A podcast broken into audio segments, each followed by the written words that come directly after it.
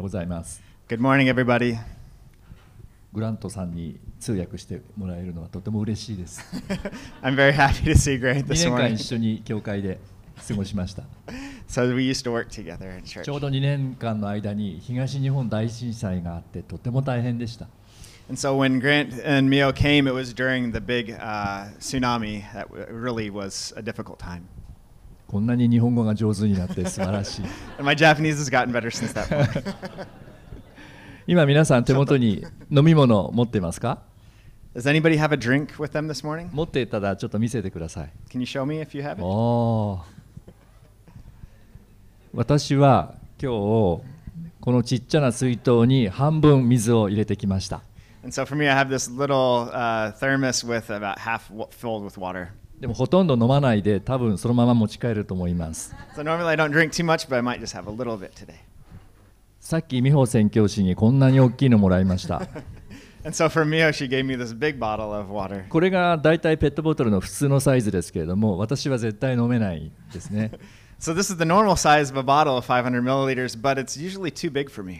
この間コーヒーをペットボトルで買ったら私よく分からなかったら1リットルのコーヒーだったんですね。そう、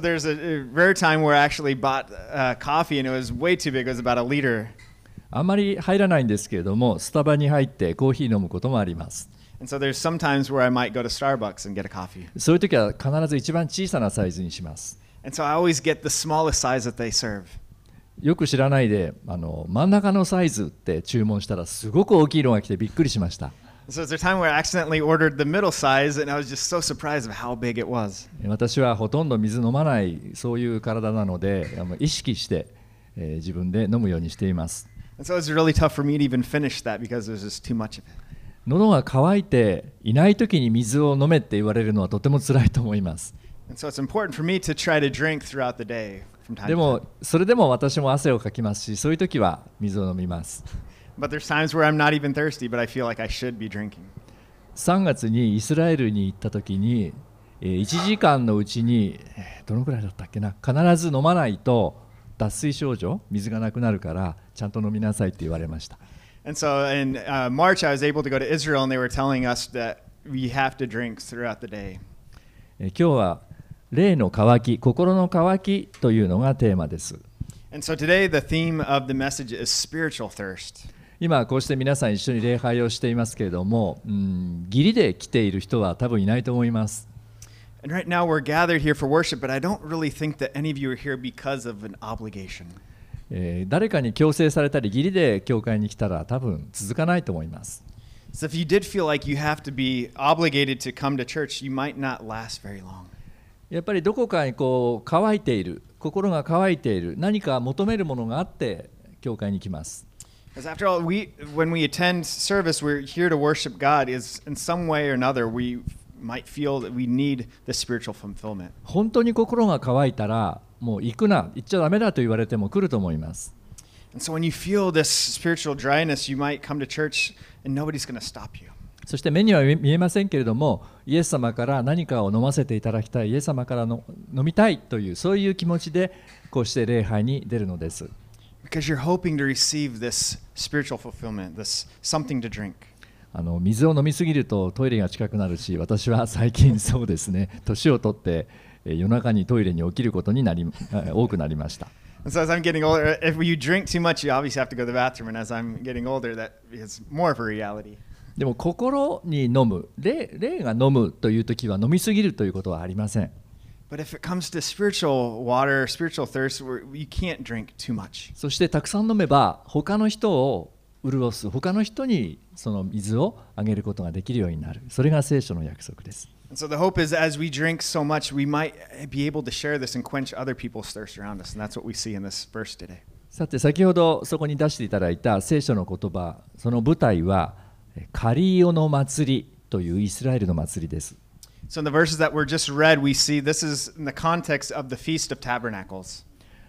私は長い間イスラエルのお祭りの最大のお祭りは杉越のお祭りだと思っていたんですがどうもそうではないようです And so I think this is one of the greatest feasts in Israel called the Feast of Passover, but um, here it doesn't seem to be the case. 今日これから学ぶカリオの祭りが1年の締めくくりの一番大きなお祭りです And And so we see that this is one of the biggest and greatest feasts of the year. 7日間か8日間続く大きなお祭りのその一番最後の時にイエス様がお話ししたのが今日の言葉です。And so here we see at this biggest festival, at the very end of it, Jesus speaks up and shares these words. 同じ聖書のおヨハネの7章の14節を見ると祭りもすでに半ばになっていた頃イエスは宮に登って教え始められたとあります。And so in this uh, chapter, in verse 14, it says, Not until halfway through the festival did Jesus go up to the temple courts and begin to teach. つまり、えー今日の聖書の言葉の30少し前の36節と今日の37節の間に大体3日間ぐらいのブランクがあると思います。So that means in this today's passage between verses 36 and 37, there's been three days that have passed. それまではイエス様に反対する人と随分議論をしていたんですけれどもいよいよ一番語りたいメッセージをイエス様が語ることになりました。And so at that point, Jesus and these opponents, they've been arguing for a long time, and now it's finally he's beginning to share something he's been wanting to share with them. 1年の最後この祭りが終わって1年が終わってそして新しい年が始まります And so the end of the Feast of Tabernacles marks the end of one year and the beginning of the next. イエス様が何のためにこの地上に人として来て来てくださったのかということが今日のこの聖書の言葉でよく表されています And so this must have been a very important phase in their history, but also for them spiritually. And so in these verses, Jesus explicitly talks why did he come to earth? 37節さて祭りの終わりの大いなる日にイエスは立ち上がり大きな声で言われた誰でも乾いているなら私のもとに来て飲みなさい In verse 37, it says, On the last and greatest day of the festival, Jesus stood and said in a loud voice, Let anyone who is thirsty come to me and drink. このカリオの祭りにはこの水という大切なアイテムがあります And so at this point, water is a very important part of this festival. ですからイエス様はこの水の儀式というものを取り上げて 生ける水の川とか命の水が与えられるとか流れ出すということを語ろうとしているんですね And we see that uh, here, this is a climactic point of this. And so um, we'll look deeper at what this symbolized in the festival later. さてここでちょっと飛ばすここでカリオの祭りとはどんなものかを皆さんと一緒に確かめたいと思います Um, that, sorry, I missed that. What did you say? Ah, okay. Um, I'd like for us to see how this, this, what this Feast of Tabernacles was. 当時のミシュナーという文献にカリオの祭りがどういう祭りかということがいっぱい書いてあります What kind of festival was this? えそれを少し参考にしてえお話をしたいと思いますけれどもこのカリオの祭りには3つの意味があります so there's three meanings of what was going on here in this festival. 一つは収穫祭2番目は出エジプトという出来事を思い出すで3つ目が雨を求める雨乞いですね so the three things was first there was to celebrate the harvest. Second was remember the exodus of Israel being freed, and the third was praying for rain. えーまずこう収穫の感謝ということについて、えーレビ記23章の33節から43節という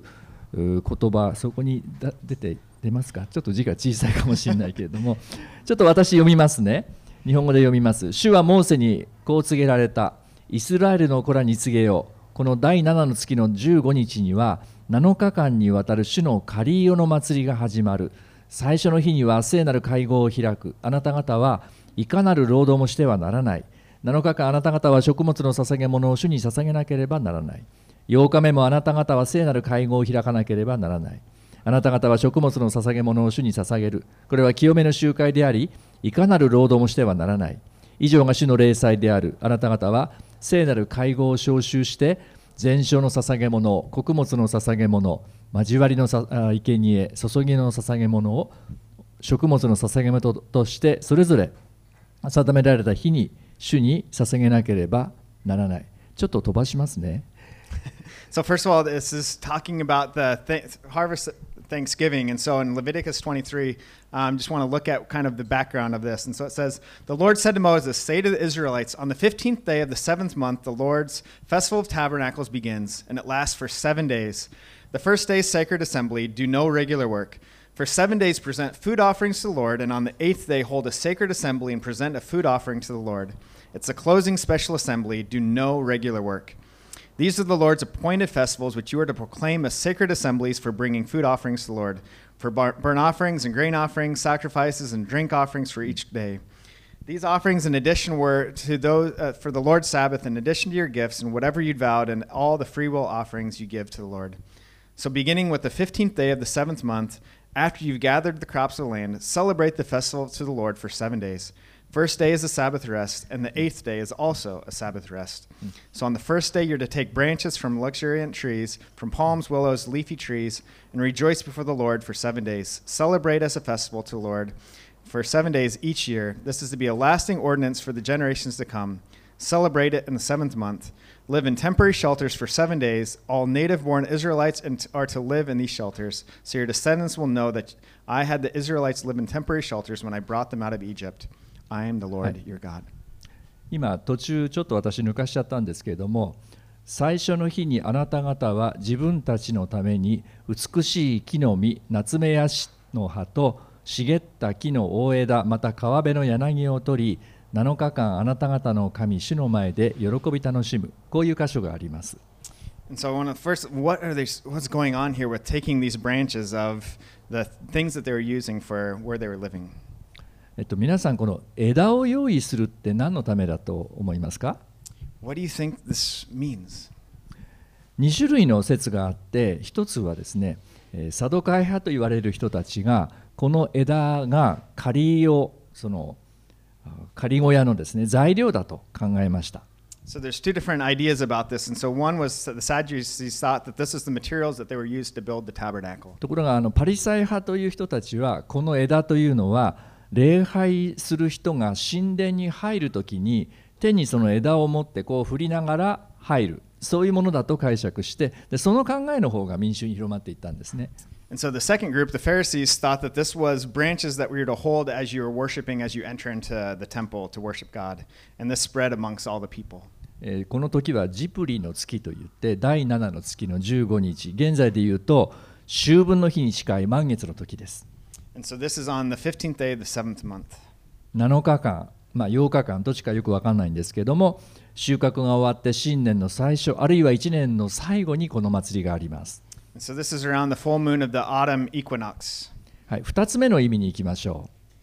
So う two, 2つ目の意味はカリオの祭りはイスラエル民族がエジプトから救い出されて幕屋を張って荒野を旅しながら約束の地カナンに導かれたことを記念するその幕屋カリオを作って神様の恵みを思い出すそういうお祭りです And so another meaning of this festival is to uh, remember the Lord's grace of over Israel that He kept them, um, bringing them out of Egypt as they um, were in the going towards the promised land. と今でもユダヤ人の人たちはやるんですけれどもあの家の玄関の前とかあとはですねえーベランダとかにこう草でこう吹いた屋根を作った仮をですね、えー掘ったて小屋を建ててその祭りの間1週間そこで過ごすそうです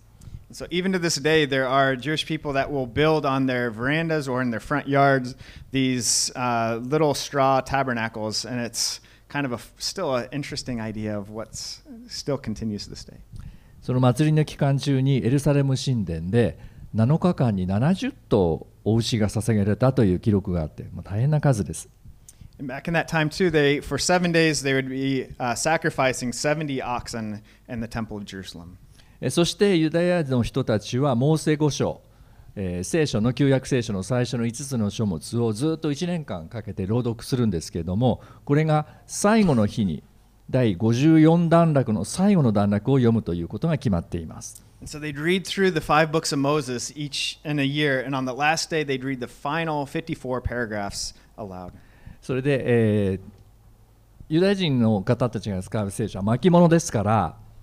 ずーっと最後まで巻いて巻いて読み終わったらもう一回最初に全部巻き直して最初からまた読み始めるというそういうことですね。So because it was on scrolls, they'd be winding it to get to the very end to, to read aloud altogether. はい、3つ目の意味それはカリオの祭りは水のお祭りです。And then the final uh, meaning of this festival is also a water festival. 雨乞い雨を求める祭りです、And so uh, let's look at what that means. えー聖書のですねゼカリア書14章8節というところがそこに出てきますかね So we'll look at Zechariah 14:8. この日にはエルサレムから命の水が流れ出るその半分は東の海に残りの半分は西の海に向かい夏にも冬にもそれは流れるでえー16から17節に言ってエルサレムに攻めてきたすべての民のうち生き残った者は皆毎年万軍の主である王を礼拝しカリーオの祭りを祝うために登ってくる地上の諸子族のうち万軍の主である王を礼拝しにエルサレムに登ってこない士族の上には雨が降らない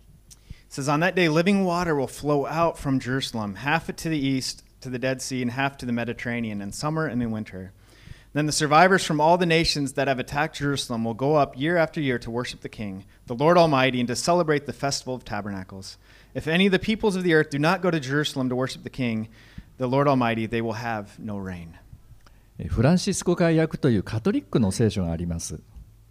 And so in the Catholic version, the Fran- Franciscan version, it, translates this verse in a unique way here at the end. その聖書にはこのヨハネの福音書今日の聖書の御言葉ヨハネの7章37節の解説がついていて祭りが盛大に祝われる最終日と訳しています It says at the end of verse 37, the last day when the feast reaches its climax. で解説がついていて祭りの間毎年あ毎日大祭司は人々を伴ってギホンの泉に下り金の壺で水を汲んでいた。この時イザヤ12章3節が繰り返し歌われた。そして行列が神殿に戻る時には詩編113から118編が祭壇の周りを回る時には詩編118編25節が歌われ祭壇の両側にその水が注がれた。And then there's a note attached that's saying during the festival, the priest is, or the high priest is to go down to the Gihon spring, collect water with his golden vase. And Isaiah 12:3 was repeated, uh, was recited during this time. And as they came back to the temple, they would recite Psalms 113 to 118. And as they gathered around the altar, they would read Psalm 118:25, and then pour the water over the sides of the altar. はい、長い準備しましたけれどもこういうバックグラウンドがあってイエス様が 今日の聖書の言葉ですねこの水を飲みなさい生ける水を飲みなさい生ける水の川が流れ出るというそういう話になるんです So, this is all the background context to help you understand what was going on when Jesus says, Drink this water, the living water, and, and flow of living water will flow through you. はい、この雨乞いの祭りはどこから来ているかというと出エジプト記旧約聖書の出エジプト記と民数記の中にモーセが荒野で岩から水を出したというそういう出来事があります So, even this idea of this rain festival can refer back to Exodus and Numbers, where Moses was able to draw water out of a rock. 1回目は良かったんですけれども2回目にモーセが岩に命じないで岩をこう杖で叩いたためにモーセは約束の地に入れないということになってしまいました So, the first time he was successful in drawing this water, but the second time he struck it, and God commanded him to speak to the rock, and he ended up being told that he won't be allowed into the promised land. 岩から水が出たということを象徴して、えーギホンの泉から水を汲んで行列をします And then the Gihon spring symbolizes this incident of water flowing from the rock. そして巡礼者たちがあ大祭司がギホンの泉から水を汲んだら、え2つの枝の束を手に持つんですね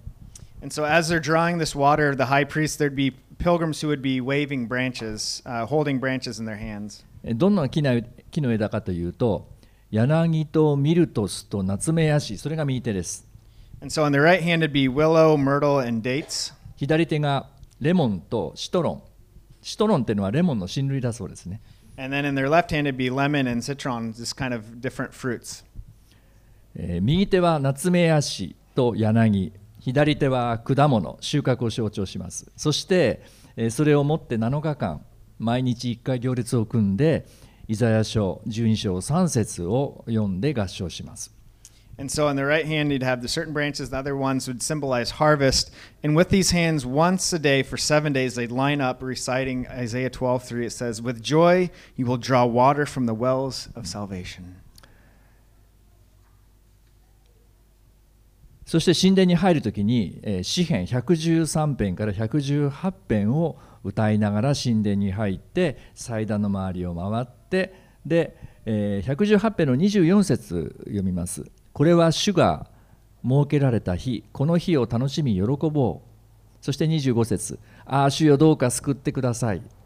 このああどうか主よ救ってくださいという言葉がホサナという言葉です。あのイエス様が十字架にかかるときに、エルサレムに入ったときに、群衆が叫んだ言葉ですね。Then, as they enter into the temple, they'd recite Psalms 113 to uh, 118, called the Hallelujah Psalms. And as they go around the temple, they'd circle the altar and read Psalm 118, 24. It says, "The Lord has done this, uh, has done it this very day. Let us rejoice and be glad." The phrase is also this praise, and so this the next verse says, "Lord, save us." And so the word Hosanna that's what it means. And as they cried out to this, this is what they said to Jesus as he was entering Jerusalem before he was crucified. ああ、主よどうか栄えさせてください。祝福あれ、主の皆によって来られる方に、私たちは主の家が家からあなた方を祝福する。 主こそ神、主は私たちに光を与えられた。枝を持って祭りの行列を組め、祭壇の角のところまで。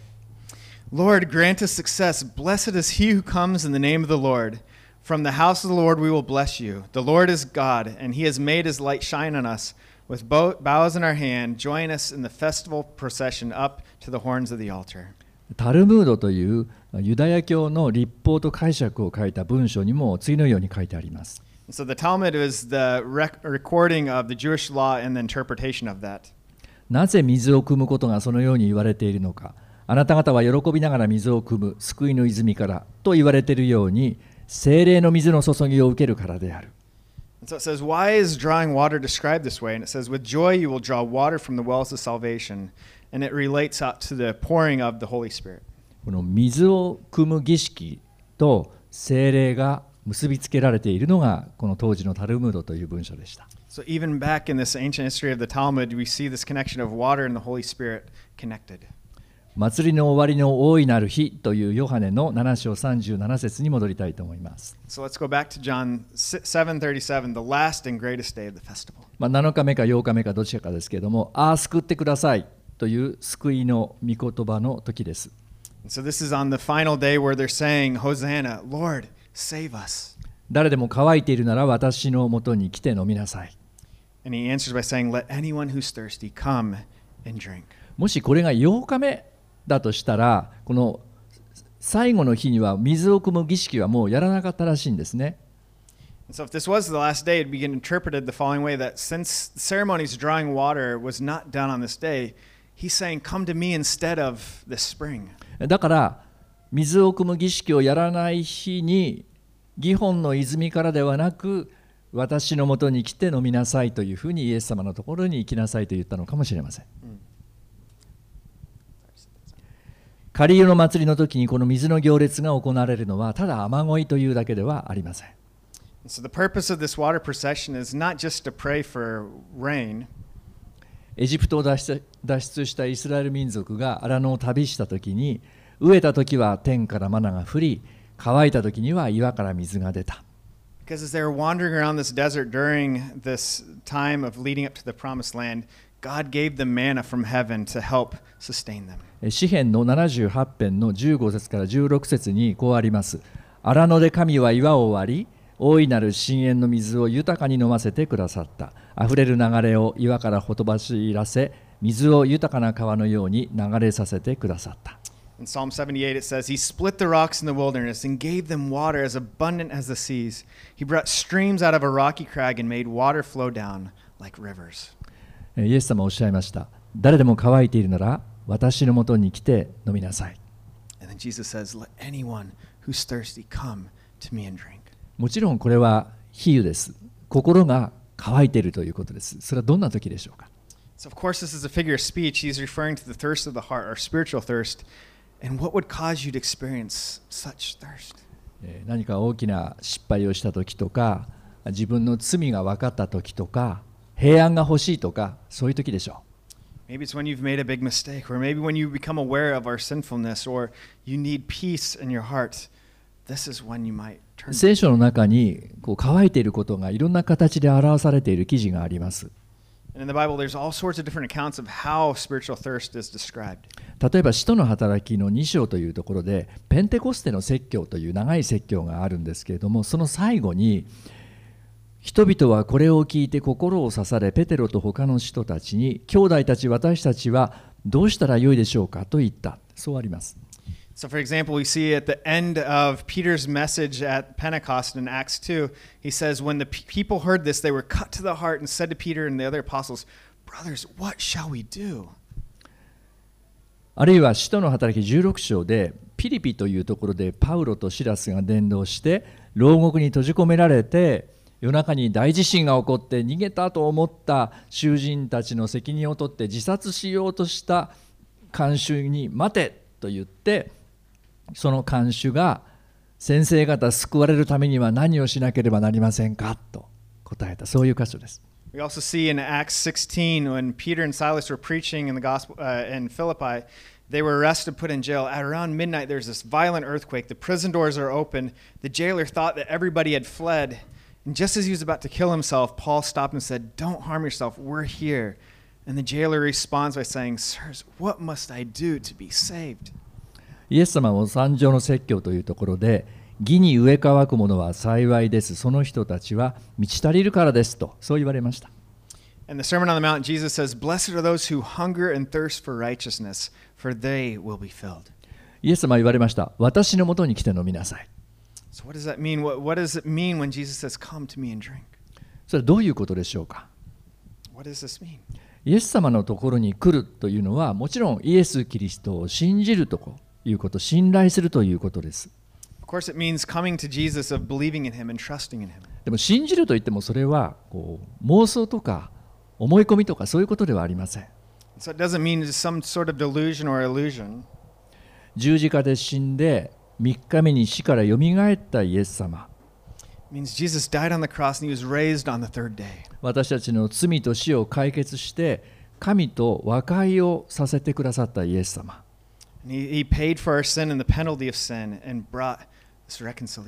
今は神の右に座って精霊を使わせてくださった王なるイエス様。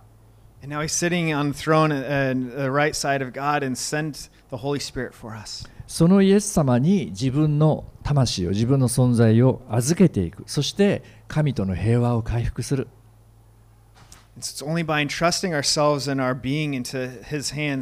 Who's the King of Kings, that we can have this peace. それが本当にこう人間らしい本当に人間として本来生きる生き方だと聖書は言っているんです。さっきも言いましたけれどもこう渇きを覚えていない人飲む必要がないと思っている人私今全く何もさっきから飲んでないんですけれどもそういう人にですね私のもとに来て飲みなさいといくら言っても多分無理でしょ And I think it's very difficult to try to convince somebody to come and drink if they don't feel thirsty or don't think that they need to drink. う喉が渇いていない時に水を飲めと言われるのは辛いことです美味しくないです So they might not want it. 最初は義理で教会に来るかもしれませんでも渇きがなかったらもう続かないでしょう And so if somebody started coming to church out of obligation without having any thirst, どんなにこう熱心に伝道したり、まあ、あの何かこう楽しいことを用意しても渇きがなかったら来なくなってしまう So it doesn't matter how fun or amazing our worship or our service is, if people don't have that interest, then it may not mean much. そういう方々に私たちは本当の渇きが与えられるようにと祈り続けていきます So our job is to keep praying for people as that we're around them that will generally help them have a thirst in their soul. いや今は乾いていない今は大丈夫だと言ってもですねそれがずっと続くとは限らないからです So it may be even people saying, I'm not thirsty at all. I, I'm okay. いやむしろ必ず乾く時が来るんではないでしょうか That could change in the future. なぜかというと私たちにはもちろん体の水は必要ですけれどもそれだけではなく霊の水生ける水命の水がどうしても必要だからです And I say this because even while our body requires drinking water, we, the water of the Holy Spirit, the living water, this is indispensable for us. 何か別のものでその渇きを癒そうとしてもそれは一時はいいかもしれませんけれどもでも長くは続きません So when a true thirst happens, uh, I want us to be prepared for um, presenting that to them. 本当に渇きが起こった時にさあどうぞと言って私たちが生ける水を差し出すことができるように用意しておきたいんです We want to be able to share that with them when they're finally able to have that thirst. 38節私を信じる者は聖書が言っている通りその人の心の奥底から生ける水の川が流れ出るようになります Verse 37, 38, it says, Whoever believes in me, as scripture said, rivers of living water will flow from within them. その人の心の奥底からというのはもともとはその人の腹から生ける水の川が流れ出るようになるという面白い表現です This is such an interesting expression of living water flowing from, it says, literally from their bosom. え皆さん心って言ったらどこ体のどこを指しますか And when we think of the location of our body, we might think of our chest or our heart. こここっちこっち大体ここですよねここですよね So normally we think of our heart. ところがユダヤ人はユダヤ人に心っていうあ心どこですかって言ったらもっと下を指すんです But for Jewish people, it usually they symbolize it by the lower part of their stomach. ユダヤ人にとっての心が宿る場所は肝臓とか腎臓です And so this is their liver and kidneys and the, that part. ですからここでその人の腹から生ける水の川が流れ出るようになるともともとそういう文章で書いてあるんですね So we see that described as rivers of living water will flow from our bosom. イザヤ書55章1節にこうあります。ああ、乾いている者は皆水を求めて出てくるがよい。金のない者も、さあ穀物を買って食べよ。さあ金を払わないで穀物を買え。代価を払わないでブドウ酒と乳よ。In Isaiah 55 1, it says, Lo, everyone who thirsts, come to the waters, and he who has no money, come buy and eat. Come buy wine and milk without money and without price. えー最初の教会、イエス・キリストから始まった初代教会、そしてペンテコステから始まった教会は、エジプトを脱出したイスラエル民族のために、モーセが岩から水を出させたその岩をイエス・キリストだと、そう考えました。In the early church, and especially in this church in Acts, we see in Pentecost referring to this rock, and it's referring back to Moses drawing water for the Jews who escaped from Jesus or from uh, Egypt, and we see that link to Jesus. コリント人への手紙の第一の10章 1, 節から4節こうあります。私たちの先祖は皆雲の下にいて皆海を通っていきました。これ,、えーこれ出エジプトのことですね。そして皆雲の中と海の中でモーセにつくバプテスマを受け、ちょうどこれ海をくぐって洗礼を受けるようなものですけれども、皆同じ霊的な食べ物を食べ、皆同じ霊的な食べ飲み物を飲みました。彼らについてきた霊的な岩から飲んだのです。その岩とはキリストです。 In 1 Corinthians 10, it says, Our fathers were all under the cloud and passed through the sea, referring to the Exodus. And they were baptized into Moses in this cloud and the sea. And a baptism the Jews underwent in the sea. Further, we find that they all ate from the same supernatural food and drank the same supernatural drink. And they drank from this rock which followed them, and that rock was Christ. もちろん当時のイスラエルの人たちは意識していなかったと思いますけれども後から考えてみると、まあ、この時代のパウロが言ったんですねいやあのモーセが水を岩から出した岩っていうのはイエス・キリストのことなんだってこういうふうに解釈してるんですね so the Jews in that day weren't obviously aware, and so they didn't understand of Moses drawing water from this rock was linked to Jesus. えー私たちがそしてあのイスラエル民族がどこへ行っても私たちの渇きを癒してくださる泉それがイエス・キリストなんだとパウロは言っています And then this idea of this rock following them is very interesting because it wasn't a rock that moved, but we saw that Christ was this rock that did stay with us. 38節で言ってますね私を信じる者は聖書が言っている通りその人の心の奥底から、まあ腹から生ける水の川が流れ出るようになります。It says in verse 38 Whoever believes in me, as scripture said, rivers of living water will flow from within them.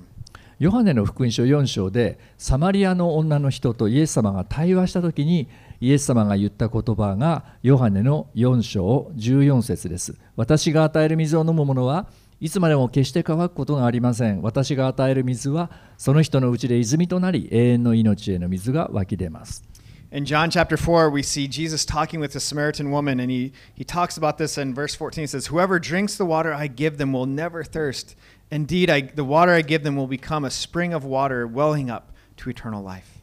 今のこのヨハネの7章のですね、えー38節の聖書が言っている通りっていうこの 箇所聖書って一体どこの箇所を言っているのかいろんな説がありますが、まあ、イザヤ書44章3節 私は潤いのない地に水を注ぎ乾いたところに豊かな流れを注ぎ私の霊をあなたの子孫に私の祝福をあなたの末裔に注ぐこれが一つの説です So this verse is very similar to what we had read in John 7:38 and there's very interpretations of what as scripture has said refers to. One is Isaiah 44:3 it says for I will pour water on the thirsty land and streams of dry ground and I will pour out my spirit on your offspring and my blessing on your descendants. 50イザヤ書58章11節にもあります。主は絶えずあなたを導いて、焼けつく土地でも食欲を満たし、骨を強くする。あなたは潤された園のように、水の枯れない水源のようになる。Or in Isaiah 58:11 it says the Lord will guide you always he will satisfy your needs in a sun-scorched land and will strengthen your frame. You will be like this well-watered garden like this spring whose waters never fail. さあ、ここで大切なことが語られているんですけれども、さっきのですね、ヨハネの7章38節をよく読んでみると分かるんですけれども、私を信じる者は聖書が言ってる通り、その次ですね、その人の心の奥底から生ける水の川が流れ出るようになります。So we see in verse 38, the phrase that follows, whoever believes in me, as scripture said, links to rivers of living water will flow from within them. つまりイエス様を信じる者は、イエス様からただ生ける水を受ける、自分が渇きを癒されるというだけではないというんです。So this means that if we're believing in Jesus, it's not that just that we receive this water for free and are filled, but we ourselves we become this spring of living water. 今度はその人が泉となり水源となって周りにこう生ける水をあふれさせて提供するそういうことになるというんですね。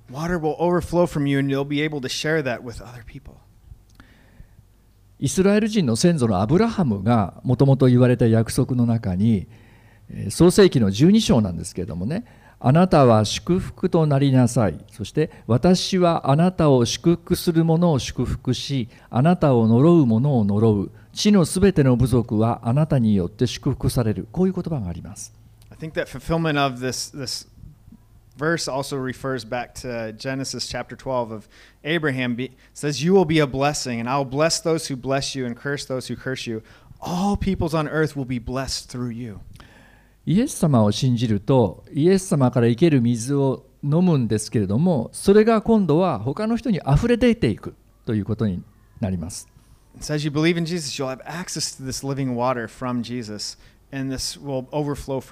それは私たちが何かこう頑張って溢れさせるということではなくて必ずそうなる流れ出るようになるという事実です。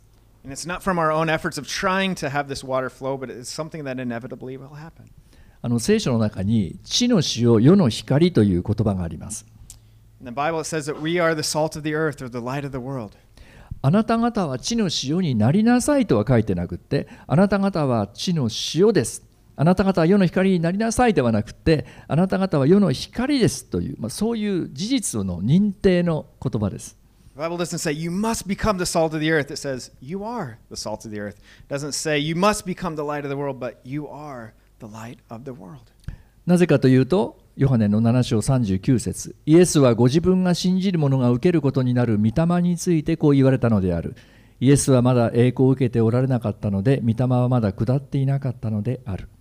And how is this so? In verse 39, it says, By this Jesus meant the Spirit, whom those who had believed in were later to receive. Up to that point, the Spirit had not been given, since Jesus had not yet been glorified. イエス様が栄光を受けるというのはこれは十字架復活そして天にお帰りになる昇天そして10日後に精霊が下るこういう全部のことを言っています And so Jesus being glorified is the series of events of his crucifixion, resurrection, ascension, and coming down and the, Holy, of the, Holy, the coming of the Holy Spirit after his ascension, which was at Pentecost.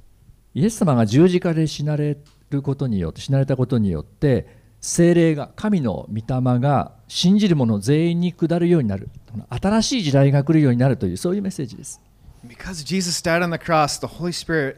will fall on everyone who believes in him, and this will be this new era that arrives. 自分がいかに豊かになるか自分がいかに満たされるかというだけにはとどまらないですね It's far beyond just how much your life is going to be enriched or blessed. 私たちは神様の祝福を世界の人々に隣の人々にこのもたらすために自分が用いられていくんだということですとっても素晴らしいことではないでしょうか It's a sense of you ourselves being these instruments that God's blessing is going to be spread to the whole world and to our neighbors. イエス様は誰でも私のもとに来て飲みなさいただでお水をあげるよと言いました Jesus urges, Come to me without having to pay for anything. でもそれは私たちにただであるって言っても何も犠牲を払わないでイエス様がくださるんではないもちろんイエス様の十字架の犠牲があって代価が払われてだからこそ私たちがただで信じるも私たちが水をもらえるということです And so Jesus urges that uh, it's not that this living water was it was free, but it doesn't mean there was no sacrifice. The Bible tells us because of the sacrificial death of Jesus, the penalty of sin was paid, and this living water is now freely given to whoever believes in Him. 私たちのこうイエス様を信じる生活にはいろんなこう現れ方があるしいろんなあやり方があると思います So there's many things that we can do in our Christian living. 教会に来るとか礼拝に出席するとか聖書を読むとか祈るとか生産式に出るとかみんなこれは信仰生活と言ってもいいでしょうけれどもでも中心ではありません And so there's all sorts of things that we do in our lives of going to church or being a part of a worship or praying or reading our Bible or taking communion. And this is all important, but they're not necessarily the core of Christian living. ポイントは誰でも乾いているなら私のもとに来て飲みなさいこれがポイントです The main point is let anyone who is thirsty come to me and drink. イエス様のもとに乾いてイエス様のところに行くというこれがあって礼拝ですしそれがあって生産式ですしそれがあっての祈りです So coming to Jesus, that's the heart of our worship service, of communion. All these things are leading us to worship Him. 最初は私たちはこの礼拝に出ると、まあ、賛美をしたり聖書の話を聞いたり生産式に預かったりよくわからないけれどもだんだん分かってくるんではないでしょうかあイエス・キリストから飲むイエス・キリストから渇きを癒していただくそれがポイントなんだって分かってきます So maybe the first time we come to a worship service, we don't really understand what is going on, but gradually we come to understand what's at the heart of our worship, and it's knowing that we can drink this living water from Jesus. だから今日も今日ぜひ皆さんあのイエス様から渇きを癒していただいて飲んでそしてここから送り出されていってほしいんです So that's why I want us to receive this water that Jesus gives us and also to be sent out to bless others and be a blessing to this world. 渇きということが今日のテーマでした So spiritual thirst was today's theme. 本当は乾いているはずなのに自覚がないままにずっと過ごしていったらそれは脱水症状になって死んでしまいます what happens if you're not aware of the fact that you're dehydrated and you don't understand your spiritual condition? まず私たちの魂が霊が乾いていることを自覚することから始めたいと思います You might end up being completely dried up. そして誰がこの渇きを本当に癒してくれるんだろうか誰が潤してくれるんだろうかそしてイエス・キリストの前に出たいのです So I want us to first admit that we might be spiritually thirsty. 先ほど読んだ創世記の,あのアブラハムに与えられた言葉の結論はイエス・キリストです。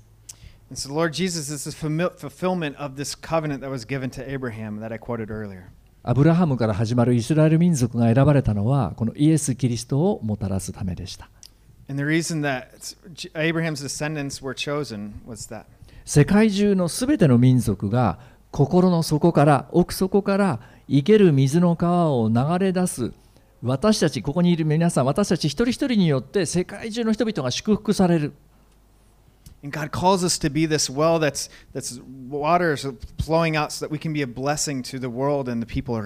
ちょっと大げさかもしれませんけれども私たち一人一人が生ける水の川の、まあ、大元になって祝福を与えていく存在になるというんです。ですから自分の渇きがいかに癒されるかということも大事なんですけれども他の人々のために他の方々の祝福のために自分が植え替くということもっと素晴らしいことではないでしょうか So it's important that our first our spiritual thirst is healed by God's blessing, but even greater than that is that we can be a blessing to other people. そして植え替いたらまたイエス様のところに行く And when we thirst, we come back to Jesus. 意識してイエス様に信頼して信じて生ける水を私たち一人一人から思いっきりあふれ出させてそして人人々を幸せにするそんな人生を歩みたいと思います So let us walk in Jesus and intentionally live this life worthy of our calling, trusting, believing in Him, so that the living water will abundantly flow from us and to bless others. じゃあお祈りをいたします Please pray with me. 天の父なる神様 Dear Heavenly Father, 私たちを人々の祝福のためにもっと植え乾いたものにしてください God, may you help us to be this blessing to the world around us. 自分自身がただ潤されるだけではなく私たちの愛する人たちがイエス様と結びつくことができるようにえー私たちをもっと植え乾かさせてくださいますようにお願いします And God, that we don't do this in our own strength, but God, that we rely on your love and your presence in our life to be this, this river of water flowing from us. どうぞ私たちをお祝福のもといと祝福のお根源とし祝福の源としてくださいますように God, we, we, we taste and drink this, this blessing that you're pouring out for us, but also for others. 私たちを送り出してくださりここからあー人々を祝福する場所へと使わしてください God, please send us out so that we can bring this blessing to those around us. イエス・キリストの皆によってお祈りをいたします God, we pray all these things in your name. アーメン Amen.